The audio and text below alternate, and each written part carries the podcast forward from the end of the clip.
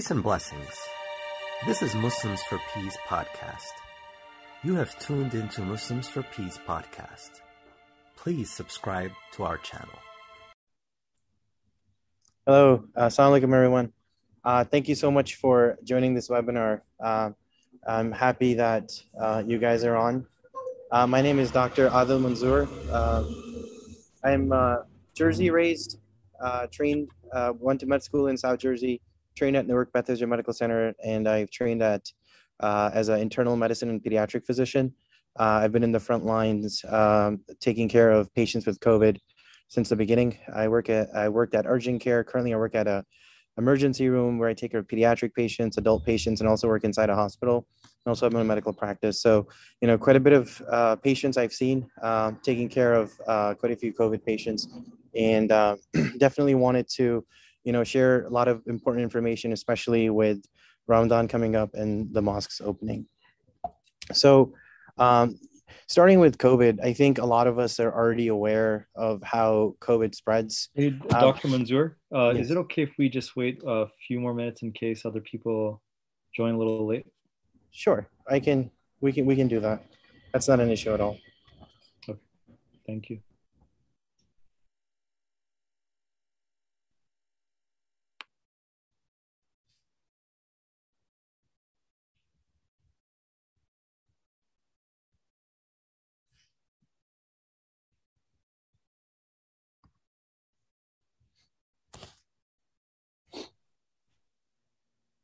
Meanwhile, then you can ask some question because I'm sure people gonna be on YouTube too as well.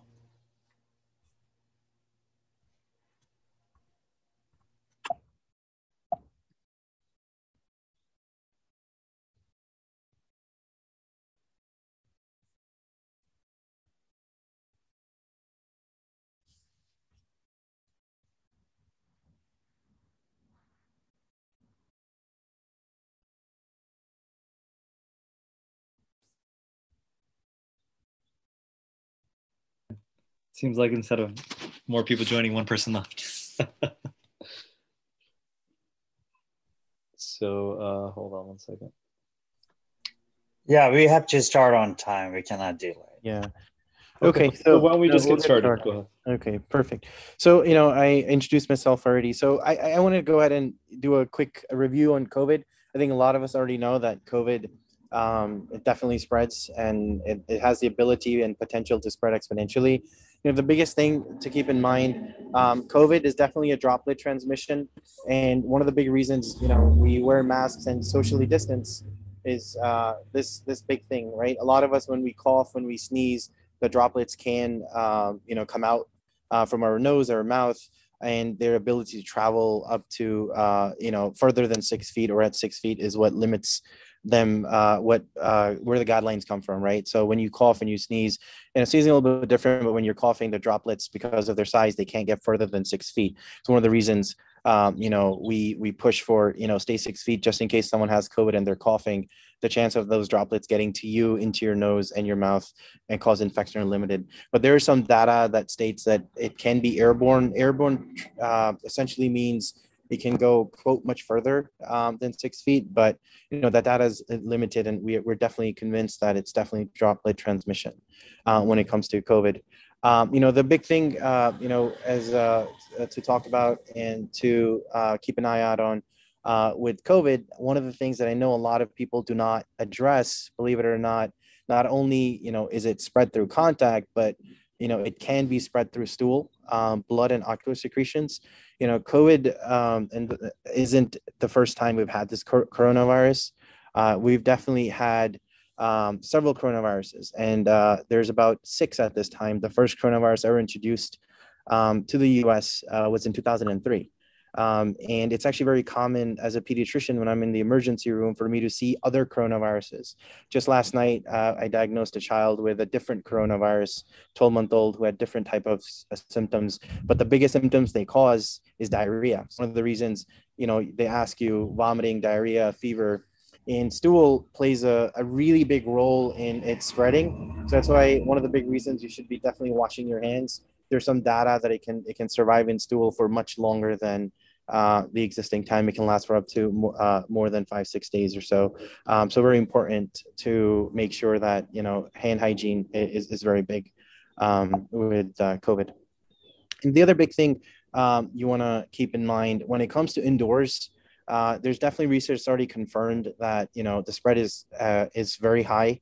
Um, and, you know, this classrooms, uh, indoor mosques, indoor settings, homes, etc um, and the the biggest thing is the amount of time you you spend with someone, and the clo- and the closer you are to them increases your risk of developing COVID. When you go to the CDC and check their guidelines out, they specify, you know, in order for you to be at high risk or very high risk, you must be, uh, you know, close to uh, within six feet of someone, not wearing a mask. Uh, for more than or up to 15 minutes, right? Uh, however, the way we end up catching it if we're not next to someone for 15 minutes is on on surfaces right? I think if you look up online the number of times we touch our face um and last time i checked last time i checked is like over eight like depends on the age group and whatnot but uh, it's quite a large number of times we touch our face. So when you're touching uh, surfaces you're, t- you're shaking other people's hands you're touching clothes etc you know a lot of us touch our faces uh, without being aware. So, so, so that in itself plays a that big role in COVID uh, uh, spreading. There are strategies in place um, that are based purely uh, on science. Let me listen to this room. I'm gonna call you back. Uh, that, that are based on science that can uh, help pre- prevent the spread of COVID up to 0% or rather one, close to 100% COVID protection. And that's something uh, I'm definitely going to address. Uh, I'm to call you back, Boris uh, this conversation. Um, so, you know, the other big thing, uh, you know, this is breaking down COVID, right? Making it very simple, right? Uh, if no one with COVID is around, chance of spread is obviously 0% or close to 0%, right? If particle, particles are prevented from spreading, then the spread is very low right? So, you know, if two people are wearing appropriate masks, uh, if one person's wearing a mask and the other person wears a mask and you're coughing and say you're within six feet, um, you know, even closer, the chance of you catching COVID if both people are wearing the right mask, that's very important. The mask has to be a certain method, it has to be a double layer cloth mask, not just any mask um, then the chance of catching it uh, you can look up is less than 3% or so. So, you know, particles being uh, prevented from spreading the droplet that we talked about earlier definitely limits it. That's why masks are very important. And of course, sanitization is key. COVID can survive on surfaces. Uh, for quite a few time, including your hands, uh, which I'll address in a couple of slides, and uh, the amount of time it can spread. So that's why it's very important that we're consistently um, you know, I say every 30 minutes uh, or so to an hour, depending on how busy the location is, wiping down surfaces, especially surfaces that are high utilization surfaces. Um, so, you know, the toolbox uh, that, you know, we, we offer during Ramadan, nine step process when broken down, very simple and straightforward. The key thing you, you have to have is you gotta, you have to have COVID testing. Uh, that's so important. Uh, and there's a reason uh, the government has pushed for it. COVID testing plays a really big role, and we all know this. And and that's because about uh, based on CDC data that we have, you know, some say 35 to 39 percent, but you know, there's pretty good data showing that 59 percent of people with COVID can be asymptomatic up to 59 um, you know so testing is super important the other thing is you know we call something called, called social bubbles which i'll talk about um, in, in a few slides the other thing you have to have is in case someone is exposed, you have to have contact tracing. You know, contact tracing sounds so difficult. Oh man, contact tracing. How are we going to trace and uh, you know keep track of people in the community? When you combine our method here, it's actually going to be very simple, very straightforward, and there's a way to even automate it. Uh, where you can easily find people um, within your community, for example, within the masjid um, that are part of certain social bubbles that I'll address uh, and be able to um, you know guide them appropriately. Of course, masking and health automation checks uh, is very important. The other thing is traffic pattern. Traffic pattern means like you know if you are going in the mosque, right? Um, you know it's to make sure that certain areas are utilized um, and we're only going to for example, going for prayer, trying to limit the amount of people go in that area. So you want to specify which ways to go. So if you go into stores nowadays, uh, especially like the big stores, you'll notice that there's a lot of arrows you're supposed to follow. It's supposed to be a one-way thing. That actually does play a big role in preventing uh, COVID.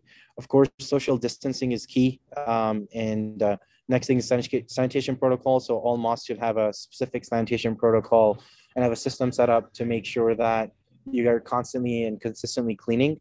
And lastly, uh, the last two, you uh, you want to have a COVID coordination team uh, with simple and very clear communications. Um, and of course, the biggest thing is COVID 19 vaccinations. Um, you should be encouraging those. And I'll, I'll, I'll address uh, towards the end why we should all be getting vaccinated.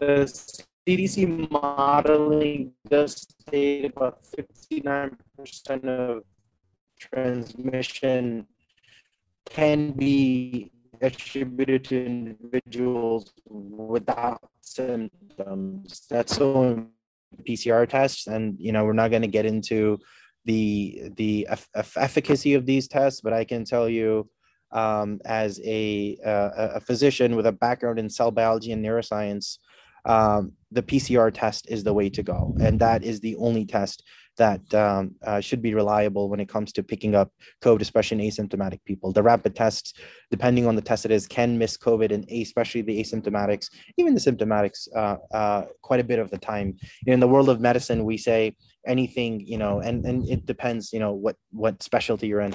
But uh, you know when it comes to antibiotics for example any bacteria with more than 7% resistance we we don't use the we call it is resistant. We don't want to use it because 7% is a big number right in the world of medicine. We don't want any human beings to be affected. So when you have rapid tests can that can miss up to covid 25% of the time that can be problematic. However if they're paired with a physician with appropriate history background etc then rapid tests do have a uh, have a means uh, of utilizing and helping prevent transmission. But ultimately, I believe the PCR testing is the way to go. And the way to do it, uh, you should definitely have testing before opening uh, the area, the, the mosques, right? Uh, and these tests should absolutely be for that work at the mosque. They should definitely, well, they come uh, often they should definitely be the ones getting tested. And have a system set up where you do weekly or bi-weekly tested uh, for PCR uh, for the COVID system. And when it comes to a large gatherings, uh, events, and activities, you also want to get test uh, as many people as possible. That in itself, uh, together, will help uh, control spread of test spread of COVID. Next thing, social bubbles. Right, we talked about it. Um, the way you think of social bubbles or think of like tiny communities right within your um, your mosque so i would say have certain uh, like uh, parts of your community where the people that are um, always interacting with each other are the ones that are always staying together. Like for example, uh, when it comes to prayer time, when it comes to you know, for example, if you have an event with food or Ramadan, etc., however you do it, you should have these small bubbles, is what we're calling them, um, and you know, try to limit it to under 40 people. The less, the more bubbles, uh, the better. But of course, it all depends on the size of the masjid uh, or the mosque, uh, you know, or that organization you're at. But the importance of that is when you have these bubbles uh, what it does is these people that are close to each other, there are only a certain number of people. And if any of them, for example, test positive, then you're able to communicate. You know exactly who in that bubble uh, can have potential exposure. And that's like a, a way to um, uh, contact trace, right? It's knowing who's where and what they're doing. And then if someone tests positive, you're able to quickly uh, contact the others and let them know. So that's very important um, you know the the last thing you want is to for people to mix and i can tell you this right now um, actually i don't have to uh, watch news 12 right schools are opening and the number of cases that are, are going up uh, it, it's just getting started. You know people think oh we're to have a little bit of cases and then you know no, no cases. No no no the schools that have had almost no cases, um, they're the ones that have a very good system that is similar to what we have set up here. A lot of the public schools that are opening just randomly, and we don't want the mosques to open like this. And and and if you have kids, you know this. They're they're shutting down for you know extended periods of time. We're putting a lot of kids in quarantine. Kind of kills the purpose of you know schools opening up again. It's just, in my opinion, uh, the plan is just not set right, and they're just opening, and you don't want to do that during Ramadan, right? Because if you open, you know, without a good understanding of without a good system, you're going to expose everyone. If you have to quarantine, the CDC says, depending, you know, of, of or, or certain situation, up to 10 days. But to be really safe, you're going to have to shut the mosque down for two weeks, right? And that's half the month of Ramadan. You don't want to do that, right? So you you want to be very careful in, in how to do it. And, and it's doable. If you follow these steps, you know, and this is not something it's made up. Uh, you know, my team and I that consists of Zain Ali, um, and, and, others. We've done quite a bit of research with active organizations that have opened up um, that have shown that the uh, COVID transmission is uh, close to 0% or you have more than 100%, close to 100% COVID protection. The next thing is contact tracing automation. And I think I just discussed it already, right? So if you know what people are in which bubbles, if there's someone that is exposed, you just reach out to that group, whether it's email, whether it's phone call, whether it's text message, whatever your community uh, is able to utilize, you can definitely go ahead and do that. Um, you know, and so by, by doing that, you don't have to limit um, you know people from coming in. Uh, if you can have multiple bubbles you can have multiple people uh, you know of different uh, you know you have to like you don't have to be like oh mosques are only allowed to have like 20 or 30 people in at a time. No if you have certain bubbles with appropriate social distancing and appropriate system set up um, depending on the size of the mosque you can definitely um, you know have more and more people coming in. The other big thing i think that's important you should definitely have some sort of uh, system set up at the door. Yes, at the door. That's important because a lot of people wear masks and they don't wear them correctly. You know, when you wear a mask, it has to be above your nose. It shouldn't be below your nose because then COVID can definitely spread, right? Uh, so you should have someone that's at the door making sure the masks are put on appropriately. If they're not, especially with the kids, that they are put on appropriately. And if they're not put on appropriately, and if the kid, if the child cannot put the mask on appropriately, um, then that then that person should not be allowed in the mosque because they're at risk of transmission. And and children, uh, that's another story. Uh, you know, are, are definitely harbors of having the virus and and spreading, and they they fall into that big category of asymptomatics. And of course, I think temperature checks um, or are something you can utilize. And off nowadays, there's so many apps um, that that exist out there uh, there are free apps, there there's paid apps where you can do health checks. So they're like very specific set of questions. Say if someone's going to come in for Jummah prayer, you know, on Friday, like time for Jummah, let me, I'm not sure, let me open my app uh, and answer these questions. And if any of them is positive, the app automatically gives you X, don't go, you may have COVID kind of thing. Um, so you definitely want to utilize technology patterns that's important. So you know if your mosque is a small uh, or, or large especially i think a, a small mosque you you would psychologically be a lot more concerned and you'd probably be a lot more okay we got to make sure things a certain certain way. I think traffic patterns are important for small mosques but also large mosques uh, because large mosques is where we're going to let our guard down.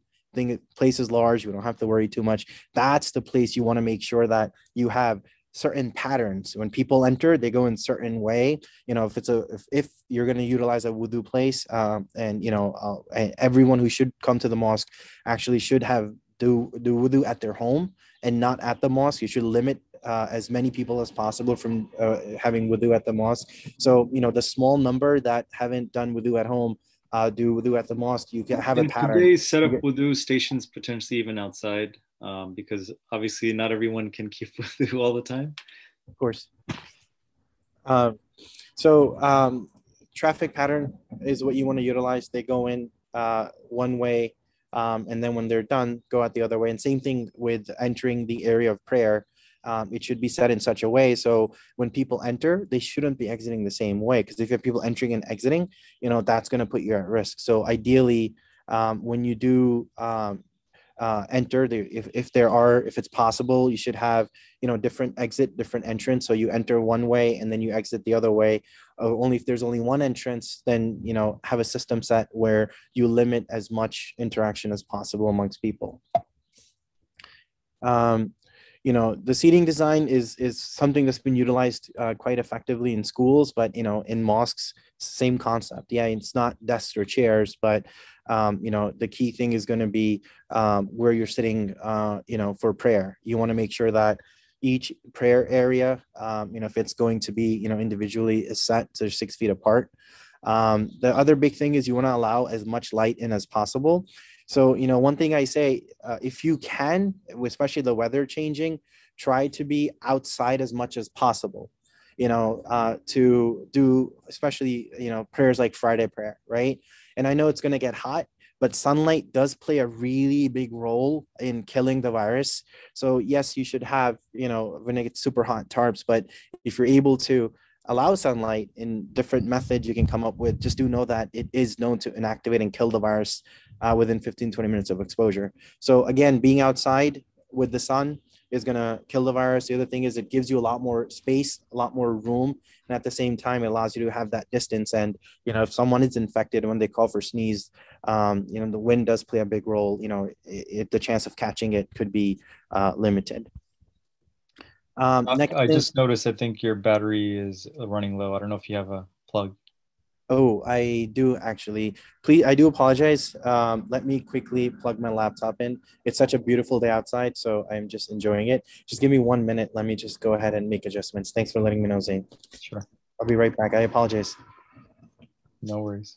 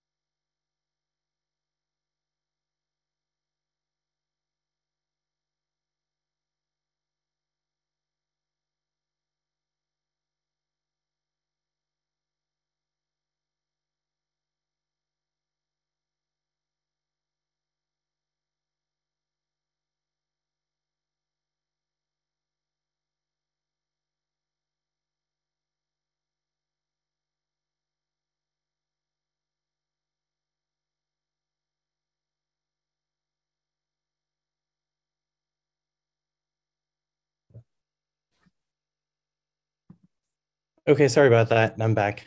Uh, thank you, Zain, for that. Um, so next step, right? Sanitation protocol and design. Um, just know that uh, the COVID virus can survive on surfaces for up to six to nine days.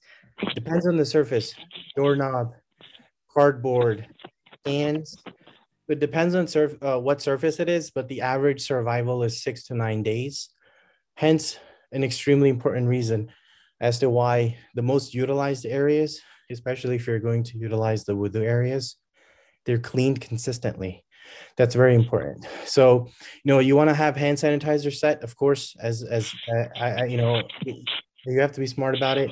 You can put them in as many places as possible, or you can put them um, in the most high utilizable areas, but you want to have them um, very easily accessible. That's very important. Uh, the other big thing is uh, make sure the hand sanitizers have at least 70% ethanol.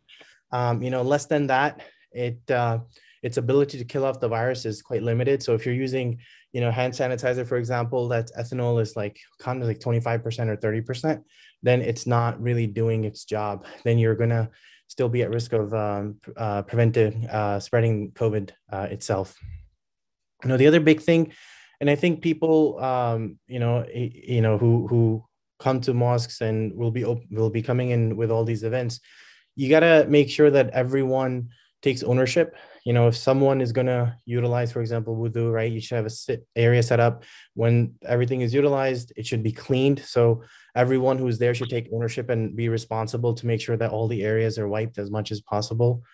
Um, so that's very important i think when you're going about um, opening up um, these uh, uh, the mosques now, the other big thing, you want to create a coordination team, right? So you're going to have a lot of these bubbles, right? So let's say, you know, let's say there are, I'm going to say 40 people, right? And we're putting 10 people in each bubble, right? You want to have like one lead coordinator that's able to coordinate with all these bubbles, right? And if your bubbles are bigger, and uh, I'm going to leave that to you guys, right? You want to, your community, you know your community better than anyone else you know you can consider having if your bubble is going to be large for example one person in the bubble who's responsible for making sure they communicate with that person and vice versa. And then each of these people communicate with one main person that you know communicates with the administration of the of the mosque right? So one lead coordinator with support coordinators as needed and I think if you're able to do like do that, you can make a very small specialized team that's able to keep track of everything. It's able to communicate when communication needs to be necessary. Um, so I think that that's very important. You, you know, I, I utilize the word as champion. You got to have champions within the bubbles. Uh, those that are willing to volunteer to be champions, staff, volunteers, and then one main champion for the entire mosque that's going to make sure that you know things are appropriately followed these nine steps that we have eight steps that we have are appropriately followed now the other big thing encouraging vaccinations, right? And you know, this is so important. I just want to address it. Uh, it's very important. Uh, I think a lot of people do have this question. You know, are these vaccinations uh, made of products that are haram? The answer is no, they're not. Especially the Pfizer, Moderna, absolutely not. Um, you know, it's uh, they they utilized. They don't even utilize aborted stem cells, and there's some. You know, uh, how do I put it? some controversy behind like oh aborted stem cells what what does that even mean um, you know that's like where j&j comes in so i can say right now moderna and pfizer are safe like is there's no worry at all from that vaccine itself the j&j vaccine you will read up on it and you'll hear oh you know the j&j vaccine you know comes from aborted fetal stem cells for example right? Um, i looked into it you know in 1985 there's actually two fetal stem cells we utilize uh, you know from quote unquote fetus. Um, the j&j vaccine was made from a cell that was isolated from the eye so retinal stem cell from 1985 and we have the ability in today's world to be able to make these cells essentially be immortal. And they use the cell to see the efficacy um, for example of how it works. There are no cells you know in the virus. That's very important to understand you know and i'm sorry in the vaccine. Very important to understand that. But just keep that in mind. And i think uh, ultimately if you're going to go any of the route and you're not sure you know consult with your religious leader uh, for the community. Um, but you know either or when you go with risk versus benefit right the the risk of not being vaccinated um, you know is potentially spreading it to others and um, and people dying. Uh, and I've lost count the number of people I've seen unfortunately pass away right in front of me due to this. Um, you know, and no, the viruses do not alter your DNA. And if anyone's concerned about it, I can talk to you about it. Um, uh, you know, with something like mRNAs in your body, it's in your cells. Yes, but there's the way that's set up. It's impossible uh, for it to get into your DNA. It's absolutely impossible. It's very difficult uh, for something like this to get in. And just an FYI, thing, I mentioned that my background is in cell biology, so I've done a lot of research um, in in these things. So I do have a very good understanding of how mRNA technology works. So, what's the benefit of being vaccinated? Like this is it, and I almost guarantee it. The this is gonna eventually uh, you can do everything. Uh, but ultimately, right now, the CDC is saying, and as a physician, we've known this um, uh, that if you are uh, vaccinated, you can be around other vaccinated people without masks right i think that's that's amazing right so you if you're fully vaccinated by definition this is very important fully vaccinated means two weeks after the second dose of your moderna or pfizer vaccine. So you got your first dose say today. Your second dose is a month from now which is 7 may right? You're not vaccinated yet. You have to wait two weeks after. Then your protection kicks in. And same thing two weeks after getting the j&j vaccine. If you are not within that category and within that if you don't fall in that in that definition, then you're not vaccinated fully. That's very important to understand. So a lot of people are like, oh, I just, you know, I, I've seen very few people at this point. I've actually very few people that come in with COVID who had just gotten the vaccine, um, you know, at the hospital. Uh, and you know, the thing is, they're like, I just got vaccinated. I thought I was I was cured, and I was going around mixing with people. No, you're not.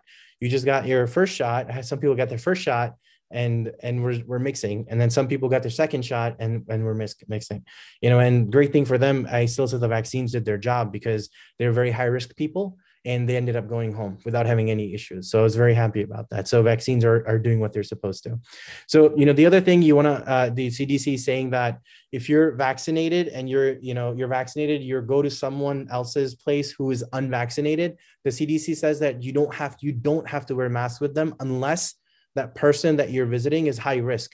You know people are like oh what falls into high risk category? You know blood pressure diabetes. Look the way i say it if you're taking a daily medication unless it's for like allergies like you know a simple allergy medication if you're taking a daily medication like blood pressure diabetes anything then you almost always fall into that chronic category. So you know uh, if you're going to go you know if you're going to think oh i'm going to go meet with someone who's not vaccinated you know your parents for example uh, if your parents are you know above a certain age they're definitely high risk uh, you you can uh, eventually mix. And i expect uh, the CDC to eventually tell us that we can mix, just like all the other viruses. I'm sorry, all the other vaccines we get, right? We get measles shots, mumps, rubella, and when we get exposed to measles, we don't sit there go crazy, got to put masks on because we have enough data, right? With this, eventually, I believe this is my opinion, very important. Uh, we'll have enough data for the CDC. Will say we now that you know if you're vaccinated um, you know you can mix with anyone without without um, any issues. But i think the guidelines are, are, are already pretty uh, pretty good pretty laxed.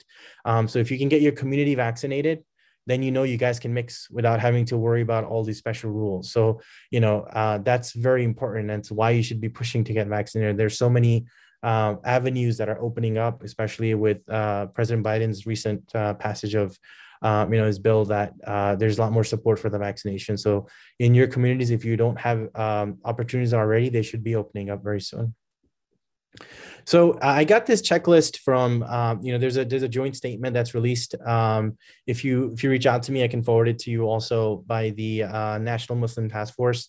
And if I think if I sent you an invite through email, you have access to it. Um, they they do a pretty good job also talking about you know what the the general consensus is but I thought this was a pretty good checklist I just put in. Um, uh, it's a great checklist, actually. Um, I think you should take it um, and then readjust it according to your own way before opening what you're doing when you're opening. Very important to make sure you have a very good plan and strategy on hand um, prior to opening. Um, so, you know, how can we help?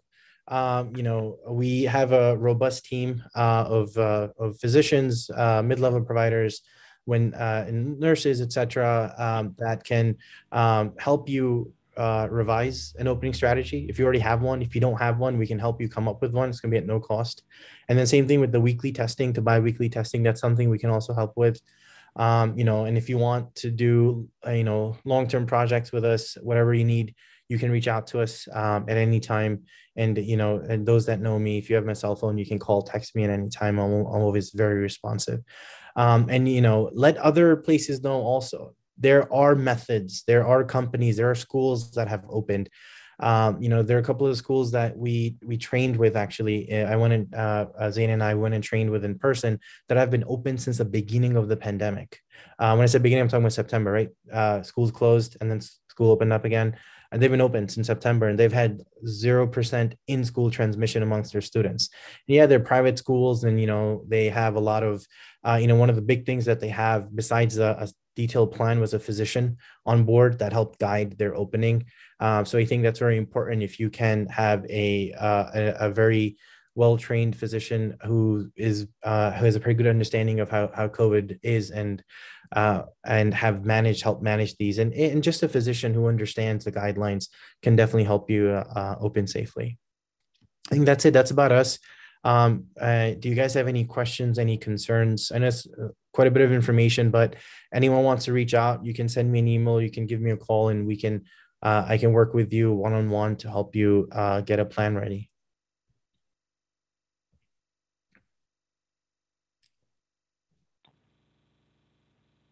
Is there anyone with questions about anything, vaccinations, opening? Oh, it looks like somebody sent a message. Oh, okay. Thank you.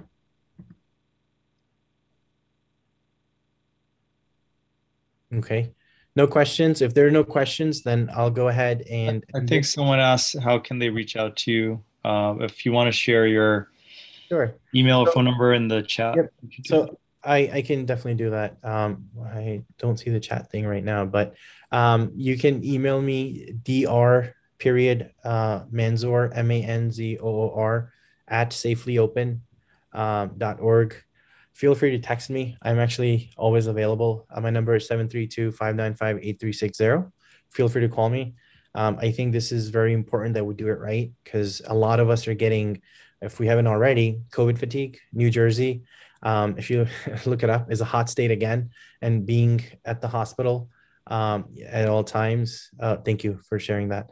You know, being at the hospital at um, at all times, I can tell you, I myself experienced because you know I'm part of the team that only takes care of COVID patients. Um, you know, in Central Jersey at one of the hospitals. Just a couple of weeks ago, we were so happy things are going down, and within a week spiked up again. So you know, we have a lot of us have COVID fatigue already. You know, we're getting tired of being indoors all the time. You know, we're getting more lackadaisical uh, with this, and we we can't stay closed forever. We want to open up. So I definitely encourage everyone to open up and i am telling you this could be done safely please utilize your uh, you know your resources there are physicians in a lot of communities reach out to them reach out to me see if i can reach out to them you know if you if you have someone in the a physician in the community um, you know i can speak with them i can work with them you know we can work with them um, uh, to help you guys come up with your method because we all know that you guys are going to open up. Let's do it let's do it safely especially during the month of ramadan. We don't want to be responsible for putting other people's lives at risk. And i am serious when i tell you i've lost count the number of people that have lost their lives in front of me. There's covid is not gone. It's not going away anytime soon. It's not until you know we're all vaccinated to a good point that we can finally get back to normal but we're getting there we're getting there we're close and i think this is a, a very important step um, especially with opening mosques um, and, and getting back to at least the, the religious life of things Thanks, Doctor. Um, if we could just do a quick summary of like the key things to be aware of if they want to safely open, and that there is Sure. good news that with the vaccinations growing and and the plan that you've created, that there is a way for people to get back together.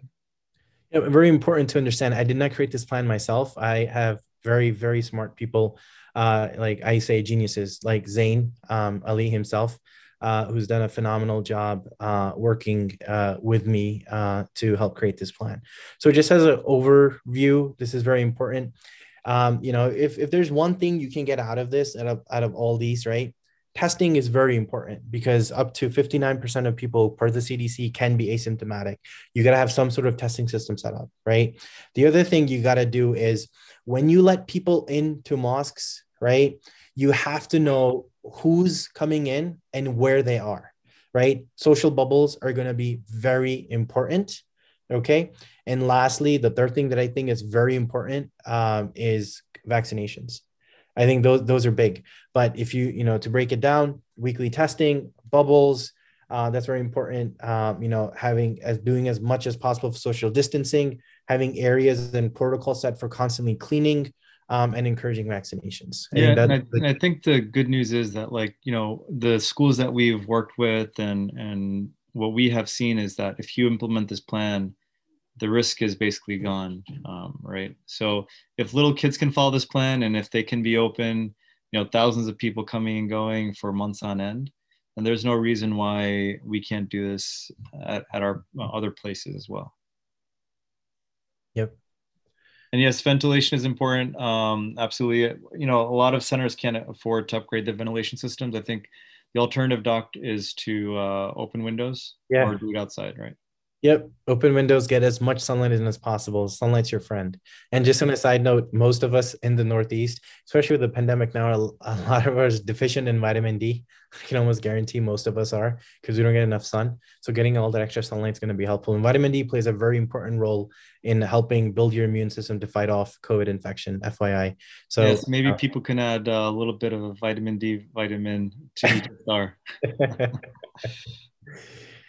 um but uh, all right if there are no other questions uh you know you have my contact information you can reach out uh, at any time